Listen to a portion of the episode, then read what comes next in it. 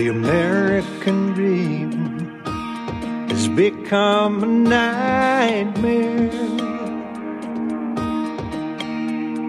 Signs of the time are on cardboard on corners in town. Like a cancer that's silently spreading, there's an unspoken fear. We're on our way down. We must take America back. Main Street to Wall Street, cities and states, Washington, D.C. Before it's too late, there's not long. We need leaders who lead us, not stick us and bleed us, then ransom our future and our children's. That's wrong. We must take back as liberty weeps, our forefathers spin in their graves. Pray God will bless some way out of this mess. We must take America back. Second hour of the National Intel Report. I'm your host, John Stadtmiller, coming from Florida, Steve Elkins. Loaded phones. Let us continue here. I'm sorry? Lost Dan. Now, why did we lose Dan? Okay, folks. Unless you got a dire emergency, stay on the line and stay in queue. Brent in Wisconsin. Hello, Brent. Well, good afternoon, John and Steve. Hi. Pleasure to talk with you and an honor. You know, being an old timer has its advantages. I remember back in uh, probably earlier mid 70s, the LEAA, the Law Enforcement Assistance Administration, funded by the CIA, trained all police officers in the United States. I believe it was a requirement. They went to the LEAA schools, and so you could get the same crappy treatment in Brooklyn, New York, as you got in Brooklyn, Wisconsin, for example. Yeah. Since then, I think, uh, John, I think it was you uh, wised me up to the force continuum, which is what they taught in the LEAA schools. Mm-hmm. Whenever the police came upon a situation, they took control of it immediately, no matter what the cost. And now that we have the um, Mossad training our police officers, it's even worse yet because they're just ruthless Yep. and brutal. Yep. So I think we need to cut. And I've been on the bad side of the cops many, many times, more than I'd like to admit. And uh, and I've seen the worst of them, but I think we need to cut them a little, a little slack because I I think I'm with you, John. Maybe maybe two percent are bad cops, and the rest are, well, they're trying to do Well, well. They're retrainable. Let me let me put it to you that way. And once retrained, if they have uh, instances that the training didn't take place, I would do an intelligent quotient test to make sure I'm dealing with somebody that their synapses are firing and you know they're they're above 90 IQ. And I uh, would reprimand and I would put in place certain sanctions, whatever the case may be. Go ahead and screw up again, and we got you on a data sheet. Good luck getting a job anywhere USA. That's a good approach, yes. Yeah. And I think we need to work on kind of mellowing them out after they've been in these war zones as well. Well, and, and, and, you, are you point there, talking think, about but- the cooperation of the John Q. citizen out there with, and what I want to see happen, and they got a perfect opportunity to do this now, rather than using law enforcement. Remember the attorney that used to be a cop that says that's just a word. No, it's not. Oh, nobody. That's how you're making your living defending the guys that are indefensible because, well, cops are people too, and everybody's entitled to a defense. Yeah, I get that. But what's been going on here is it, appears that anybody that's paying attention uh, that these are sanctioned actions, and this is the this is the idea behind the peaceful protests. I'm not going Antifa here or Black Lives Matter because they're one and the same, interchangeable, and there is an agenda there, political and Right. otherwise. But here again, I, I millions of Americans, if you're pissed off about something and you want to march about that, hallelujah, go ahead and do it. And the police, police presence doesn't have to be as great. Few cops hanging around. Okay, we need more. We'll send for more. No problem. But this edge has to be taken off. And I would want the, to see this opportunity rather than calling them law enforcement from here on out, calling them peace officers, and then following that trail for a while. I think it would be to the benefit of everybody. I think there's a lot to be said for that, yeah. And uh, God bless you, fellas. You keep up the good work. I really enjoy your program. Thank you, Brent. I appreciate we'll you, With that, we'll let you go. I appreciate your call. I really do. David in Iowa. Hello, David. John? David? Oh, I had a bit of a volume thing going here. Okay. Well. Um, I'm a little off subject, but uh, I'm what you'd call the bumper sticker guy. I do bumper stickers. Mm-hmm. Uh, the latest one that I've made, uh, this is it. End goal of virus creation, colon, Georgia Guidestones. uh, wouldn't you want to pick a bumper sticker that most people would understand? Well, well, that, the thing is, they'll they'll look at Georgia Guidestones and they'll say, "What's that supposed to be?" Well, if they're smart enough, they ought to put it on their search and search it. Okay. That's that's not too complicated. I, I think I'd rather much rather put a bumper sticker on my car that read republicbroadcasting.org because you can handle the truth. Oh yeah, you can do that. Well, I, I had a, I had a shirt idea over the weekend, John. I had a shirt idea for RBN. On one side, of course, it says RBN. On the back side, it says Truth Matters. All truth matters. All truth matters. There we go. All truth matters. Yeah. All truth matters. Any anything else, sir? No, guess not. Okay, thank you. Appreciate your call. Bumper stickers, conversations. Steve, for the first time in all of these years, and I mean all of these years, I finally got to sit in a restaurant here in Central Texas. I was able to get my hair cut. I went in, had breakfast, and of course they're still following the, the mask and the COVID separation of whatever. And, well, of course, the people eating in a restaurant would have to remove their mask to eat, obviously. But I'm sitting next to a guy. They removed half of the bar stools away from the uh, uh, the countertop seating, and there were only two chairs. I occupied one. This guy in the other one. We struck up a conversation, and he was one of these guys that considered himself to be intelligent everything that he was talking about, I had something to add. Everything that I talked about, he had something to add. But ironically, whatever he would add would be an error. And I'm sitting there constantly correcting the guy, and he's just kind of looking at me. And we were talking about money, fractionalized reserve banking. I said one of the things that has to go is fractionalized reserve banking. And he goes, "Yeah, but that that's that they got to keep a certain amount of cash on hand to cover deposits." I said, "That's not what fractionalized reserve banking is. And I told him what it was. And he looks at me. And he's bought gold, gold and silver. He's a big Bitcoin fan. Oh, and he was defending Bitcoin. And I said, Yeah. I said, the multi level marketing thing, as long as people are joining, it drives the price up. But I said, again, where's the intrinsic value there? Well, then we got around to the subject of what's going on in America. And he says, You know, I, I said, I told him, I said, most people consider this now to be a democracy when it's really a republic. And he looked at me and he says, Well, I'm in favor of changing things. And I just stood up, put my coffee cup on the counter after talking to this guy for a half hour. I didn't look at him. I just said, Okay. And I walked out.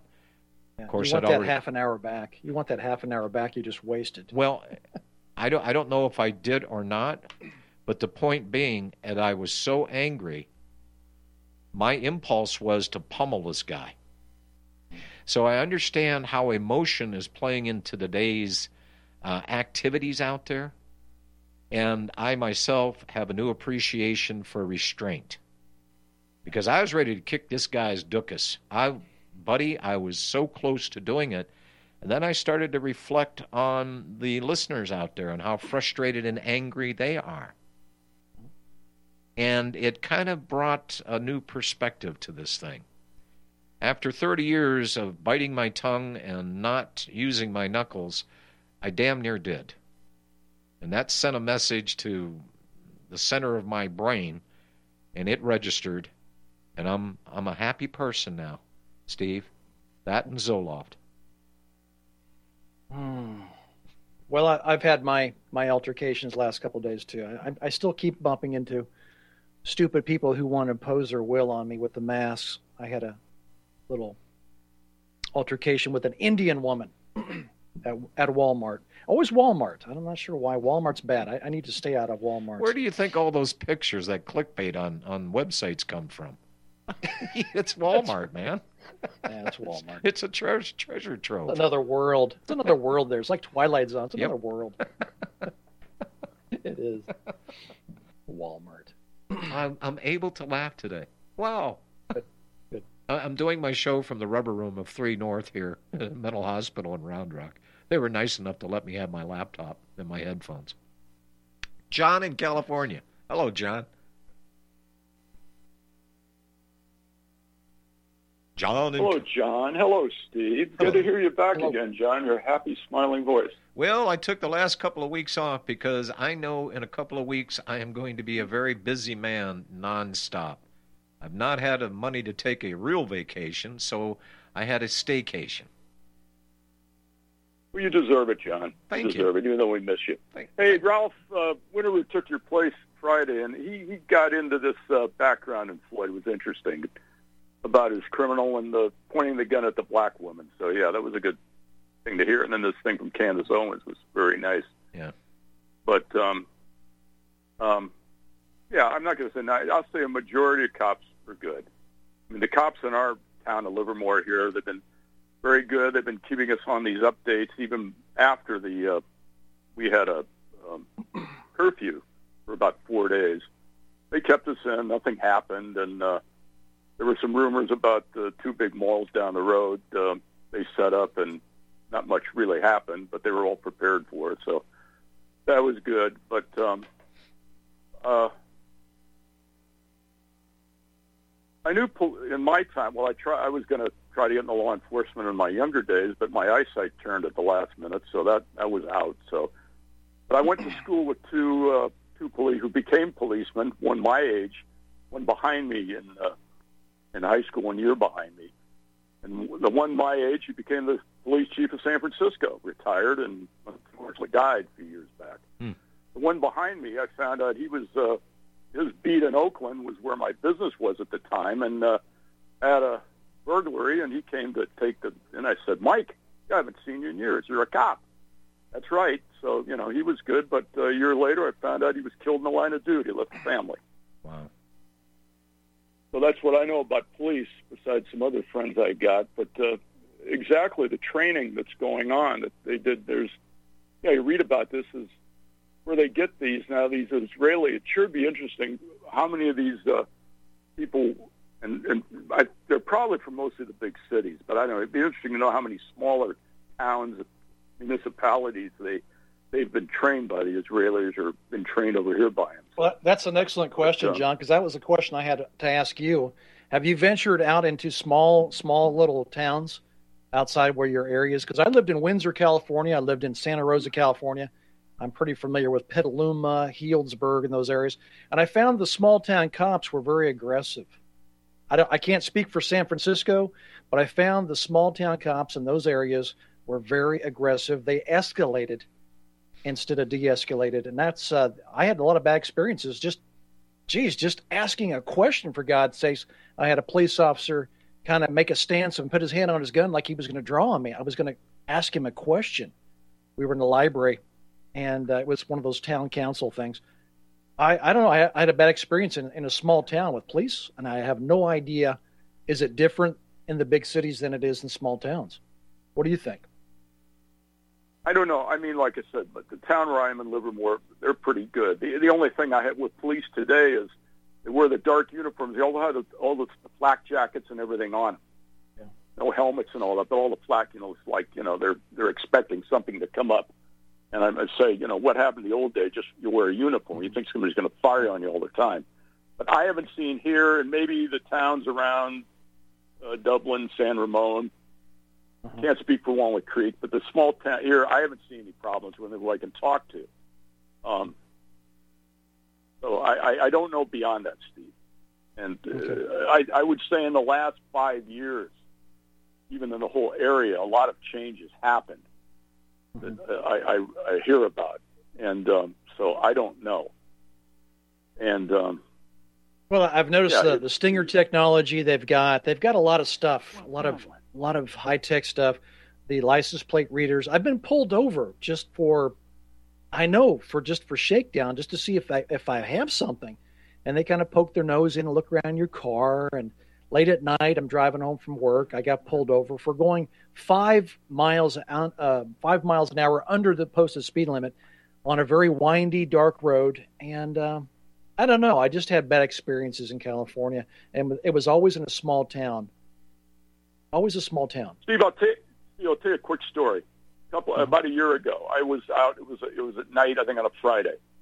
I was downtown. I had a been somewhere, had a drink with a friend one, and I, I was leaving to go home. And I go a couple of blocks, and uh, I look in the back. I hear the red lights come on. Okay, I pulled over. I had to go down a block because there was no room to pull. I pulled over. Guy cop got out. Said, you know, how you doing? Can I see your? Uh, and I gave him the info and everything like that. And he came back, told me, I said, I stopped you because your headlights were off. And it was a very, it was embarrassing. The guy said, just wanted to let you know everything's okay. He said, uh, you know, you were downtown, everything's all right. Didn't didn't want to pull me out, check me if I was drinking, if I was intoxicated, which I wasn't. But I, I think I blew that. The guy was very cordial and said, you know, take care. That was it, nothing else. So, you know, I've had those. I think I know if I told you or that uh, 40 years I was in San Diego when I was going back to school. I was uh, pulled over by a black policeman who was very rude, very embarrassing. You know, just, you know, didn't try to physically do anything to me, but he made me feel like a, you know, Yeah. You know, it's interesting you say that because when I was in Michigan, I had a total run in three times with Michigan State Police. And all three stops, they were black. Do you know all those three times I did not get a ticket? I did not get a ticket. I'll believe it. And and one of the times, and I'm going back, I'm going back uh, 40 years. Um, a friend of mine, we were working at GM. Uh, it was hot. We had one of these southwesterly winds up from southwestern United States and daily temperatures in Michigan. And you Michiganders will remember this. We had 112, 113 degree days, which is absolutely unheard of in Michigan. Well, we're out lounging by the pool, half drunk, and an announcement comes on the radio. Hey, Bob Seger at uh, in concert tonight. And I looked at the guy and go, "You want to go?" I said, "Rather than sitting out here baking in the sun like a potato." And he says, "Yeah, let's go." So we did. Well, on the way back, I drove up. He drove back. It was this 71 454 Vet four speed. It wasn't. It wasn't slow. And here we are blowing down the freeway through Livonia, Michigan. And I'm sitting on the roof of this car. My feet are in the passenger seat. I'm sitting on the roof of the vet. It's got the sunroofs that were popped out. And out of the corner of my eye, I see this blue thing sitting on an on ramp. And I'm going, crap. I plopped in the seat. I looked at my friend and I said, We're going to get pulled over here in a second. So lo and behold, there's the lights. We get pulled over. One cop on either side one cop on either side. They come walking up. The one cop looks at me and goes, What in the hell are you doing? I said, We just got back from a concert. The t shirt blew out of the car. It hung on the aerial, and I grabbed it, and I was getting ready to plop down in the seat. Well, one was black. Well, they were both black one male, one female. The black guy looked over at his partner. They both shook their head. They walked away without a word and pulled out. Now, That's my encounters with the Michigan State Police. I got pulled over one day. I had this fast little IROC, uh, IROC with a very modified. It was a nice car, and I got pulled over doing 90. Cop pulls me over, walks up to the car, looks at it, and goes, "Man, this is a nice car." He was more interested in the car I was driving than the speed I was driving the car at. After a few minutes talking with the guy, he looks at me and says, "All right, hey, just slow it down." He said, "No, there's not a lot of traffic out here, but please slow down." I said, "Yes, sir." I don't know. I don't know what it is about me, but cops seem to not mind me as much as, say, Steve Elkins. And I, I don't know why. Because Steve is a much nicer guy than me. I get pulled over for going too slow, not too fast. Well, that's because they think you're high. Nobody drives too slow. Well, you know, I'm I'm in the perf- I'm in the perfect place now down here in Florida where everybody drives slow, so I'm going to fit right in. oh, warming up for your old age, are you? Okay, good. Yep, Did you get your yep. golf cart yet? Not yet, but I'm getting one. Okay. Hey, John, no, I just, uh, that was an embarrassing moment. I just forgot to turn my lights on. I go three blocks. I get pulled over. The guy says, your lights are off. No problem. Turn them back on. Yeah, Have a nice cool. night. Yeah. I said, fine. Yeah. Hey, real quick, Yeah. one last thing. Um, Dave Gahary hosted the Deanna Spingola show. He had a thing about the Liberty uh, incident and all that. And he had a, uh, his name was Alan. He was a survivor. Mhm. I forget his last name. They went on, they got a caller who came on who said he was on one of the rescue ships that came on. He was a, went into the office. That's where this guy was to help out. And the guy was, sh- you know, going through all this. And the guy did all, helped him out. All the paperwork says, mine such and such. He says, I remember you. I took a picture of you. And the survivor, he didn't remember this. He said, wow. Who would know that would happen? After all that these years. conversation they both had. Yeah. Yeah. Yeah. That was a good show they did, and uh, I'm glad they did it. Well, and uh, and and you know what? I, I'm I hope people appreciate. You know, it was suggested to me earlier today that we have more roundtables with our host. You know, and I said, you know, that sounds like a good idea, but here's my problem with that. I don't want to lead other talk show hosts by my opinion or another talk show host. I want their perspection uh, or, or their introspect and their perspective from their point of view. Okay? I, I don't want to taint that. I don't tell the talk show host what to talk about, when to talk about, how to. Uh, none of that stuff. And I, I said, what you hear is the unadulterated perspectives of each individual talk show host. And I, and I said, I'd like to keep it that way. Not saying that bringing other talk show hosts on to another show is a bad deal. But this idea of getting together to dialogue to consensus or whatever, ah, I'm not into that. Uh, I, I want the people that are on this network uh, to have their own opinions and have the foresight and the courage to put forth their opinions as they see fit without undue influence.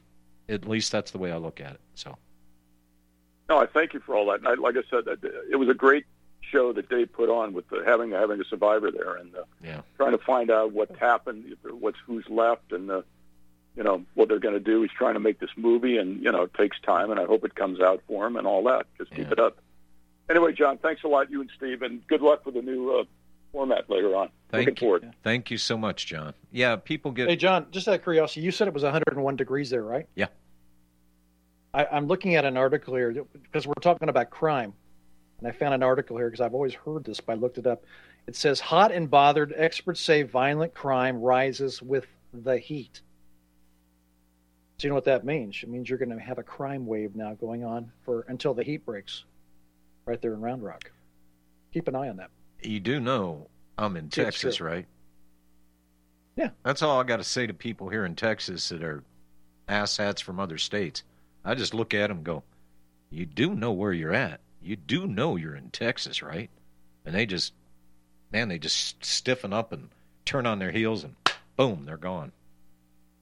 It's so like, what, what do you think the like uh, percentage spray. of people in Texas? What do you think the per- percentage of people in Texas that actually have uh, permits to carry? Pretty high. oh, I don't know. Just down curious. down here, uh, at least, I, I I don't have a permission slip, and I carry when I think I need to. I just have that urge. Just curious. Yeah, I don't, I don't know. I don't know the answer to that question. Okay. Wait a minute. Wait a minute. Wait. Okay. This is how I get. Mike. You ever have a conversation with Mike off air, Steve? Yeah, I do. Okay. Do you know how he kind of goes on and on and on? I discovered something Yeah. about him. When I make him open up his mic, he's very concise, to the point, without wasting a lot of words. Isn't that right, Mike? That, that's right. That's right. You're damn right that's right. As a matter of fact, when I first pointed that out, Hey, that's he just laughed. two words. That's right. He laughed. Two words. That's right. He that's right. See there?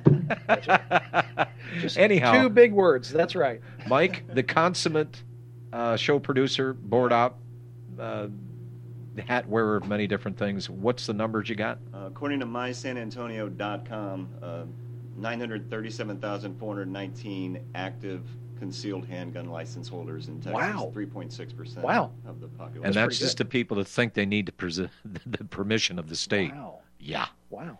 Yeah, the, the old saying they use it for signs along the road about you know throwing trash out.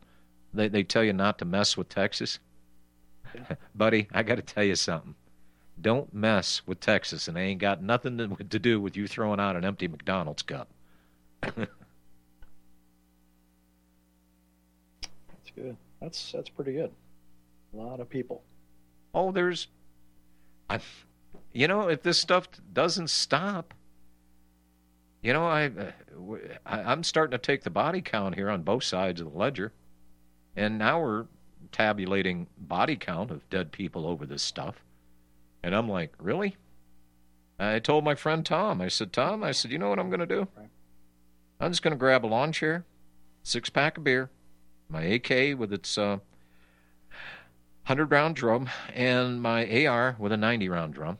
And uh, I'm going to have target practice. Let this stuff start happening. Let them threaten or try to burn down or break into my house. I'm, I, I don't call that stress. I don't call that chaos. I call that target practice. Yeah. Yeah. Don't mess with law. Texas. defend yourself. Don't Yep. mess with Texas. Mike in Chicago. Hello, Mike. Yes, hello, John.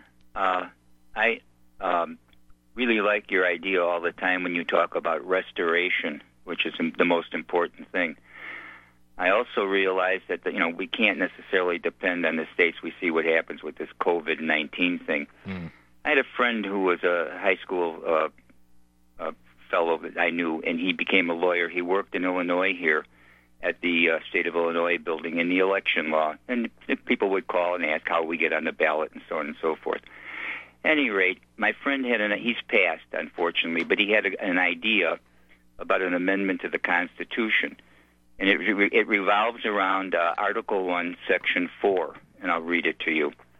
The times, places, and manner of holding elections for senators and representatives shall be prescribed um, in each state by the legislature thereof. But the Congress may at any time by law make or alter such regulations.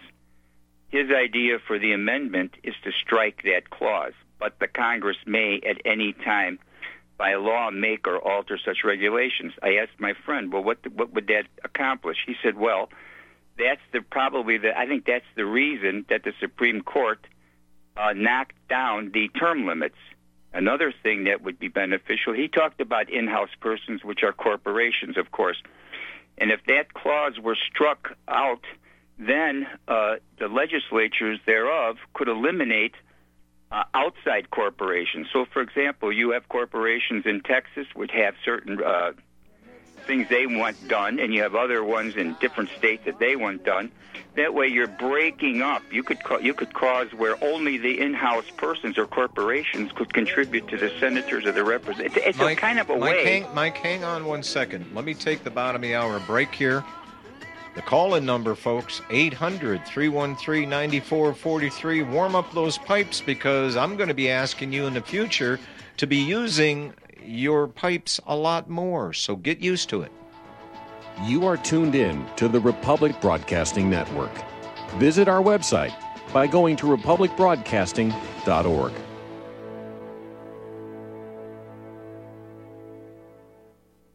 The Republican Broadcasting Network late night premiere show of Red Pill Hardcore is hosted by activists that want to hear from you, the listeners. So that you can get involved in the activism, please call in at 800-313-9443 at 10 p.m. to enter the discussion.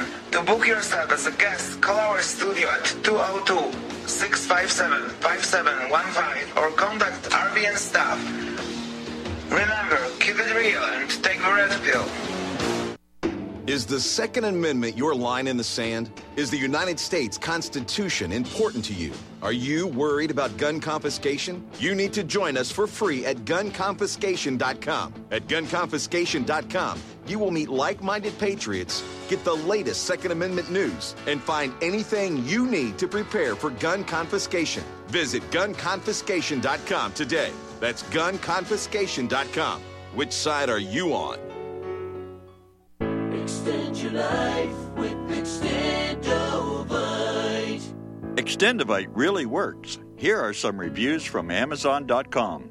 John Hess, 5 out of 5 stars. Awesome. Probably my only review, but at age 40, I was getting bad heart throb and left arm pain, mainly before bed. I even stopped smoking and drinking sodas for a month, and that didn't work. After one day of taking Extendovite, it was gone and hasn't returned in three years. I've ordered Extendovite 13 times, so Amazon just said. Juliet Hordick. I've ordered this product before in liquid form. It is fantastic. My whole family's been on it. To order, call 1 877 928 8822. That's 1 877 928 8822 or visit our website at heartdrop.com. Extend your life with Extendovite. Homeowners, if your lender has gone out of business or sold your transaction to another lender or servicer, you may be the victim of a wrongful foreclosure resulting in the loss of your home. If you've already lost your home, are in foreclosure, or even in good standing, you can challenge the mortgage transaction's illegal issue and your property can be restored to you, and your foreclosure can be stopped or reversed and the mortgage transaction declared unenforceable. State laws, U.S. title codes, the Uniform Commercial Codes, and U.S. Supreme Court rulings have upheld that defective mortgage documentations can reverse or stop foreclosures and enforce property title claims in favor of the homeowner. We are having successes in stopping the process of foreclosure, the enforcement of the foreclosure judgments, the sale of property, and evictions after the sale. We are not attorneys and we don't give legal advice. We are a professional team of legal researchers providing forensic mortgage audits and expert witnesses. We have the knowledge to produce the evidence and enforce laws regarding your legal issues. We've been in business for 12 years without a complaint. Consultations are free and we provide a free title search to confirm if your mortgage has legal defects. Please call 855 253 3748. 855 the number 2 keep it today.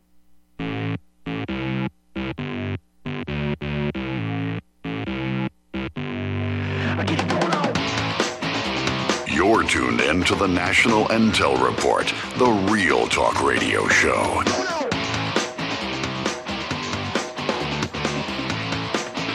And where did that bumper music come from? Well, how is it getting into my programming lineup? Not for mine. Mm-hmm. I'm getting the lengthy explanation. And he's not on the microphone. they, they have, there's a few, I found some old ones that have, you're listening to the National Intel Report, so I, I threw them in there. If you don't like them, I'll. Oh, no, no, that's, uh, no, no, no, no. You're you're talking about an intro. Uh, I'm talking about the music. Was that attached That's to the? attached, so. Well, those are detach just it, from- because I like the intro. I don't, I don't know if I can do that, but I'll try. Oh, yes, you can. You can edit anything. You are the master of the editing machine. That's all you got to do is stroke him a little bit, and he works miracles. Oh yeah. What? You want paid more? I'm sorry, I can't hear you. What? We got a window here between us. Mike in Chicago. You still there? I'm still here. Okay, go ahead. Well, at any rate, the thing is, is that uh, if that clause were struck, uh, take for example, in how they've defined by the Supreme Court corporations to be in-house persons. Well, then the legislature could say, well, only in-house persons can contribute to the uh, elections of senators or representatives in their in their given state, and other states might will do the same thing. Now you're cre- oh, it's like my friend said, you're almost creating a 21st century sectionalism, which actually in this case would be a good thing because you're breaking up all of this uh, concentration of power in the federal uh, Senate and and uh, House of Representatives, and you're bringing it back to the states. Plus, you uh, a state could say, well, uh, we want to have uh, term limits for our senators or our representatives. And uh, of course, you know everything is imperfect, and even the Constitution is an imperfect document. But the thing is, we've lost as far as this uh, with the uh, Seventeenth Amendment. We lost the control of the state legislatures over the uh, election of senators, which uh, was the original intent. Uh, I can imagine. Uh, well, the greatest debates that were ta- that took place in the history of America was the Lincoln Douglas debates. And the thing is, is that uh, you know Lincoln lost the election in 1858. Yep. And uh, you know uh, Douglas won, and the thing is that the people were unhappy. Two years later, they could vote, uh, you know, that legislature out if they wanted to. You know, it's the whole idea of the checks and the balances. Sure. And anyway, I've tried for years with different uh, um, um, places like you know the Limbaugh Show and uh, G. Gordon Liddy. There's a local show we had here one time. Judge Bork was on, but I got did, wasn't able to get get uh, through on the phone lines. At any rate, you have RBN and you you have the ability to talk to different people. If you think the idea is valid or whatever, it's something that might be pursued. I know it's rather difficult now with COVID, you know, 19 and all this other stuff, but Mike, it's Mike, it, it, something it, to it's it's about. a it's a matter, and we'll call our uh, us the first responders here. Uh, it, it's hard to prioritize here. That should be on the priority list, that's for sure. But we got some other fires to put out before it burns down the entire forest.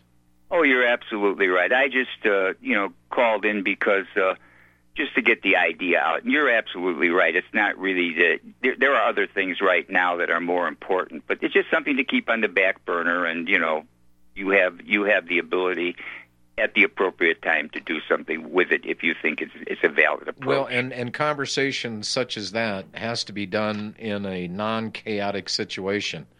And gee, Steve, uh, we've had chaos after chaos after chaos thrown at us. I, I I just can't wait till the next thing they pull here. I, I'm waiting with bated breath.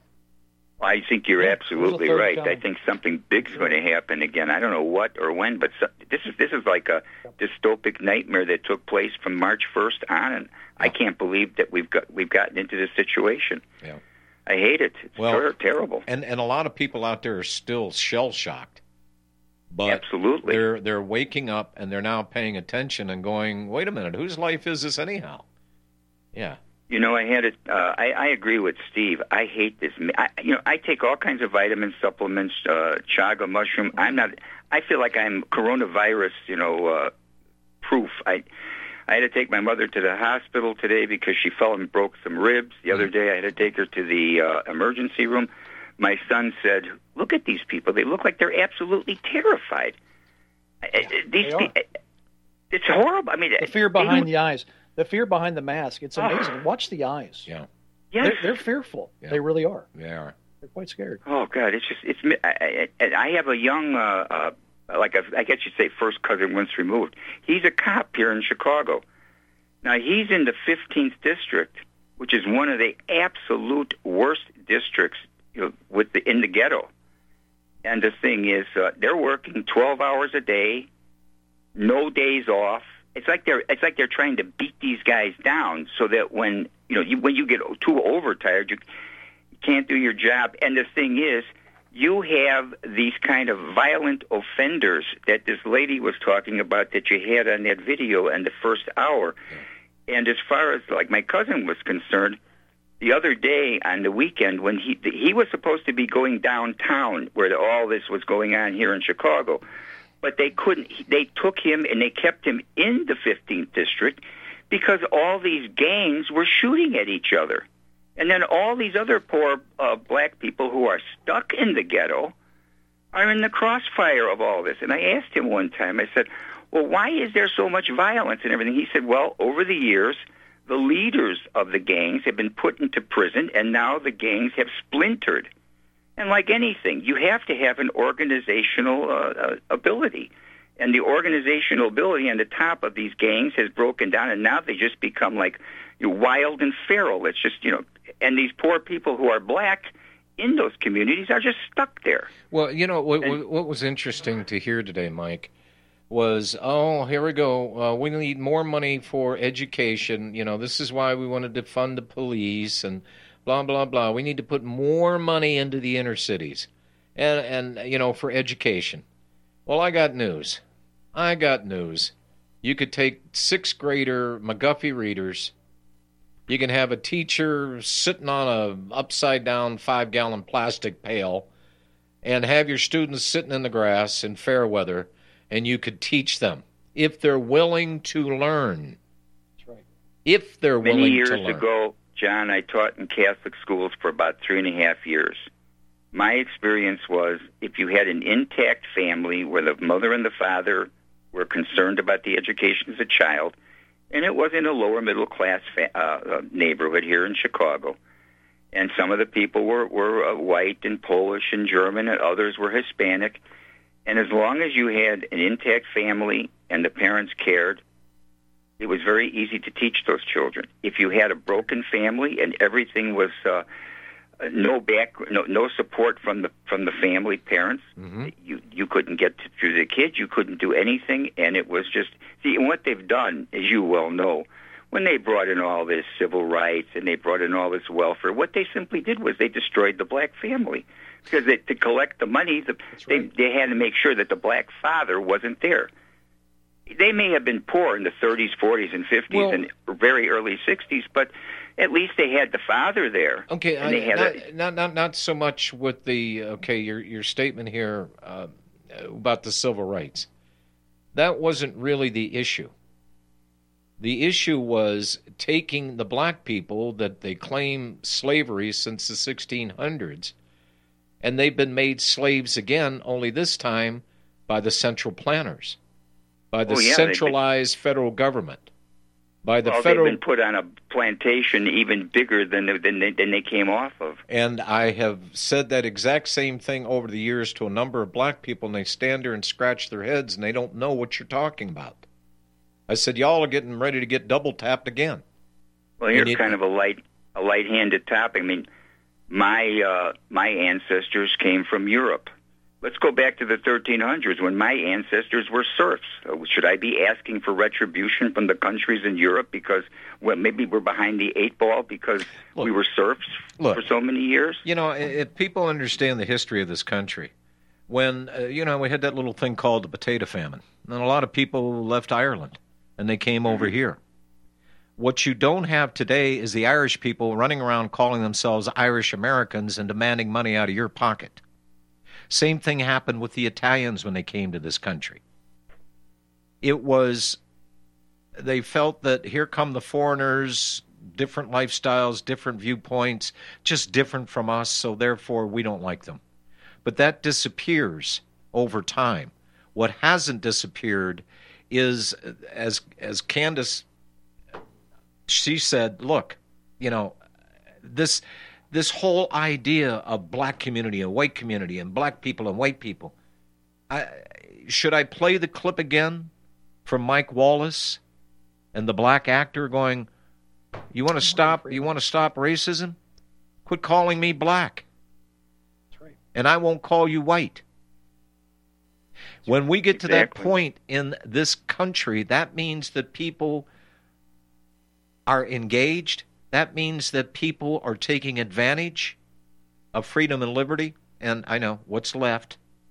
But people taking personal responsibility for their own life and doing Oh, something you're absolutely right. The problem is, is that these left-wing communist people, they don't want that, and they're fomenting all of this when it's not necessary. Well, they're doing it, and Oh. people are now finding out about it.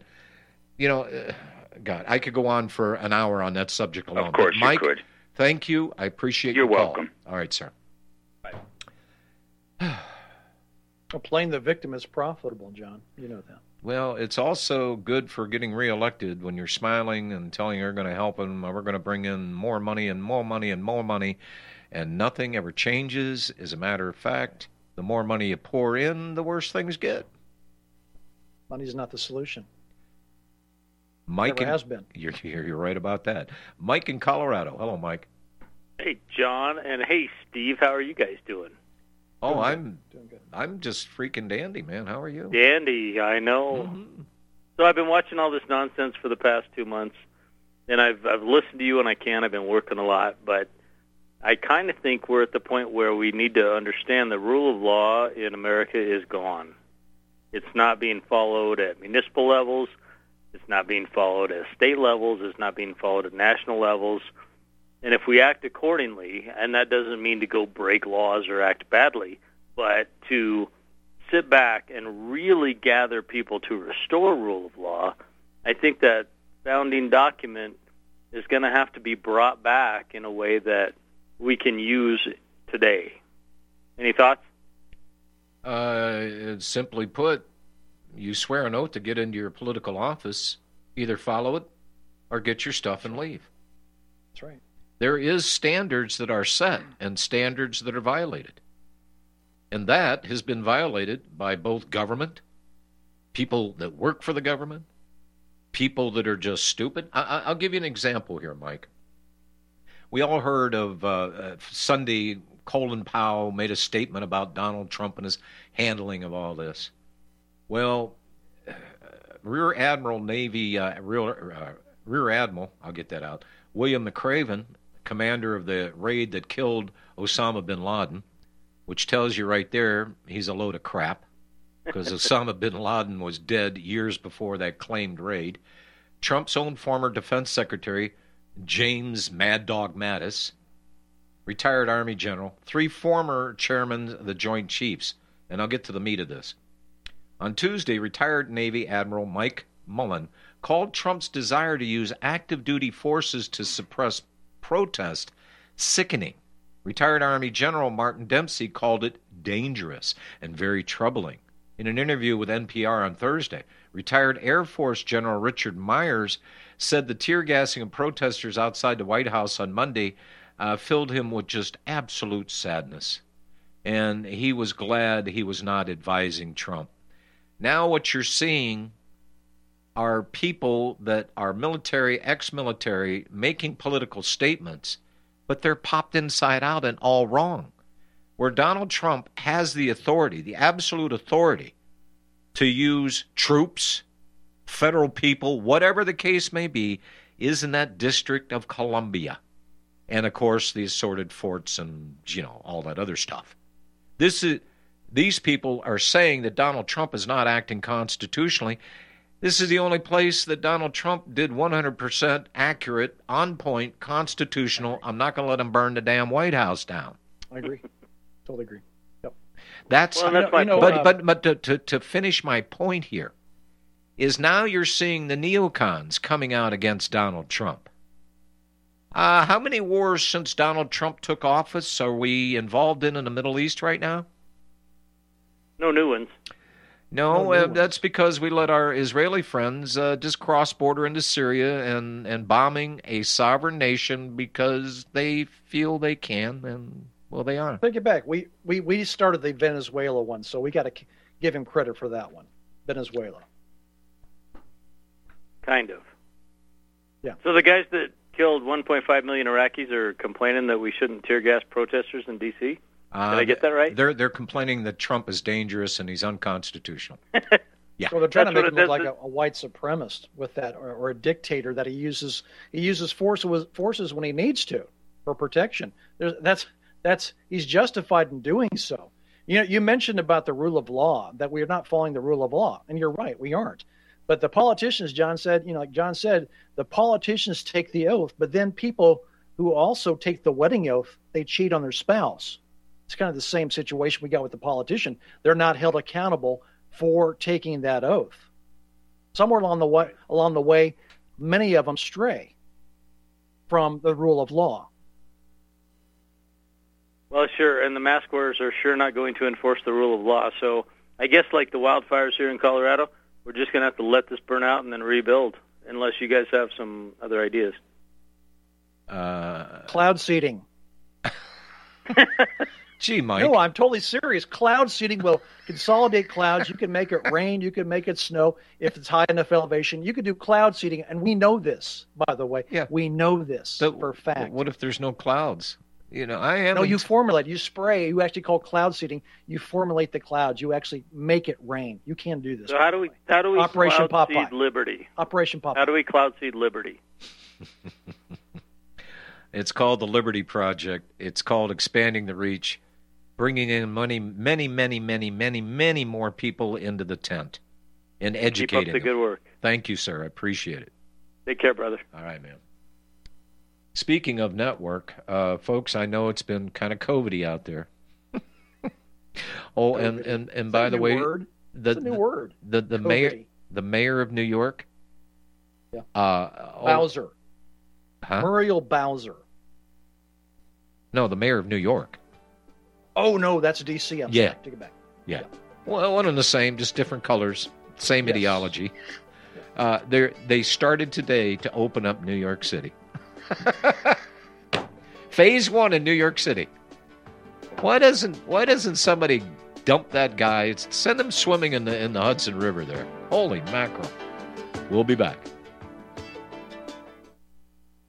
It's happening, ladies and gentlemen. We here at RBN are working with Front Sight Firearms Training Institute to bring our audience the best in combat, tactical, and defensive firearms training. Whether you're a private citizen who is new to firearms or you have a concealed weapon permit and want a level of training that surpasses what you've received from your local gun range, Front Sight provides priceless education and skills taught by seasoned law enforcement, military, and private citizen instructors to levels that far exceed law enforcement and military standard. With nearly a million responsible citizens trained from every town, city, and state from across the United States, Front Sight has bolstered the Patriot movement to a whole new level. Contact Dan Sutterfield by phone at 573 762 2356 or 573 465 2356 or shoot him an email at domedan, D-O-M-E-D-A-N, at hotmail.com. This is a limited time opportunity. Don't miss it. What would you say if I told you we have a new tool that will increase production and lower maintenance costs for your meat processing company? And it would pay for itself in just six weeks. When pigs fly! The new Ease Off Model Easy 4 replaces old spring style carcass droppers and is faster, safer, and more reliable. The Ease Off lowers or lifts 1,000 pounds to or from your rail automatically using our remote control. Sounds expensive. Can I afford it? Can you afford not to try the Ease Off?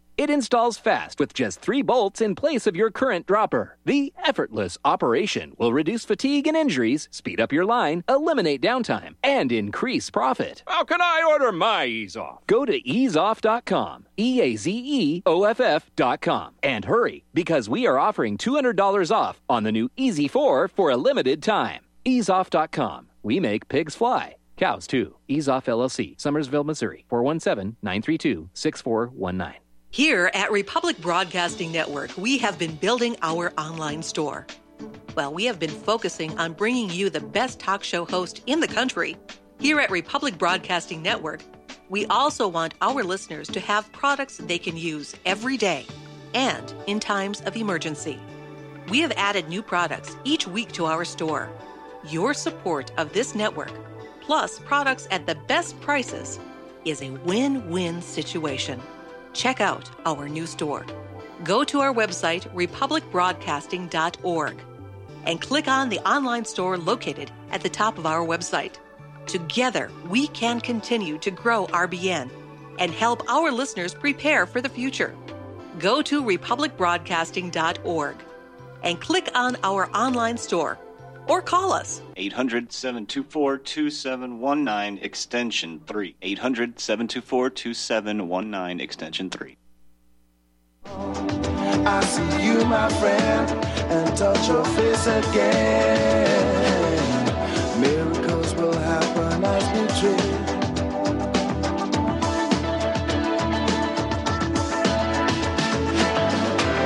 But we're never gonna survive.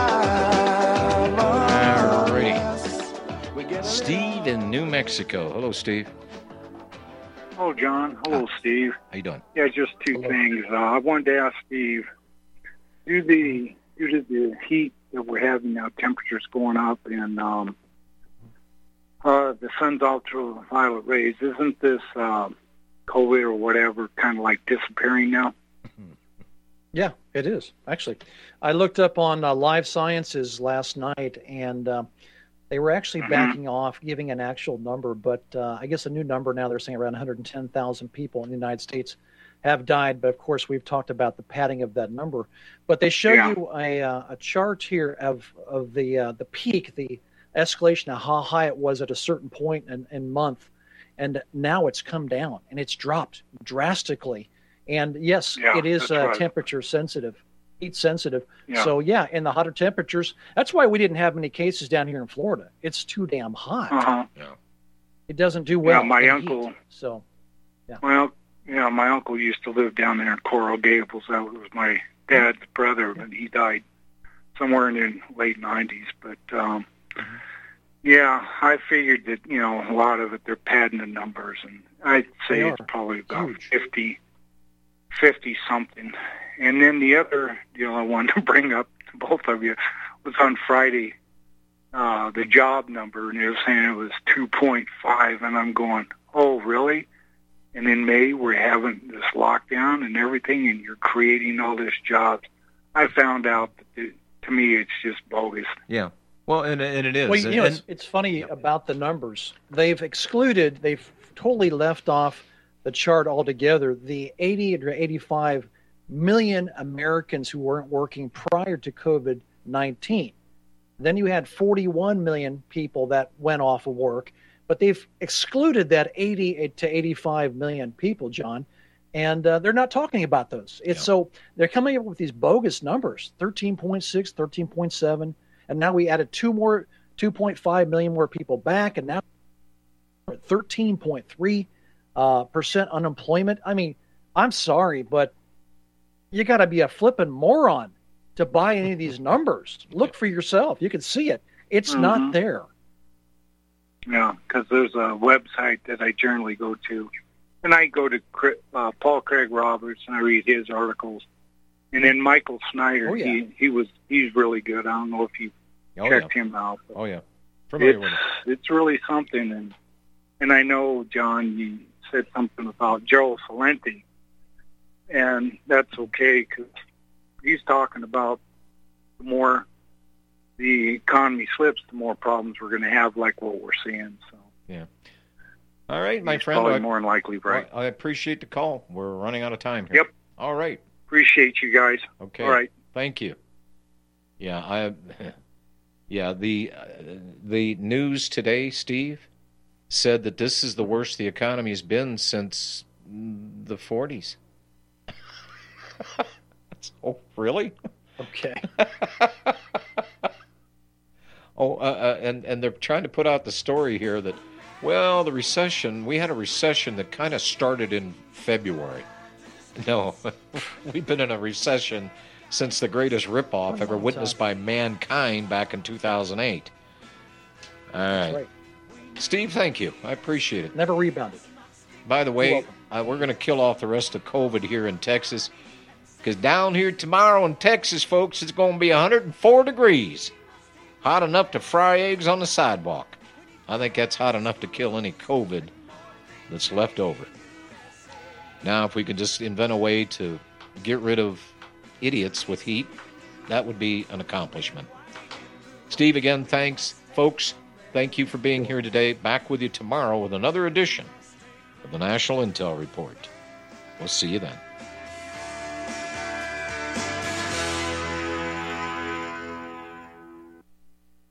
So, you love talk radio? Then you'll love TalkStreamLive.com. TalkStream Live is always on, 24 7, with the best streaming talk shows. Find your favorite talkers and discover some new ones. It's free, readily available online or on mobile with any smartphone or tablet. Finding your favorite talk shows all in one place has gotten a whole lot easier. Just go to TalkStreamLive.com. Be sure to download the free apps from Google Play or the iTunes App Store.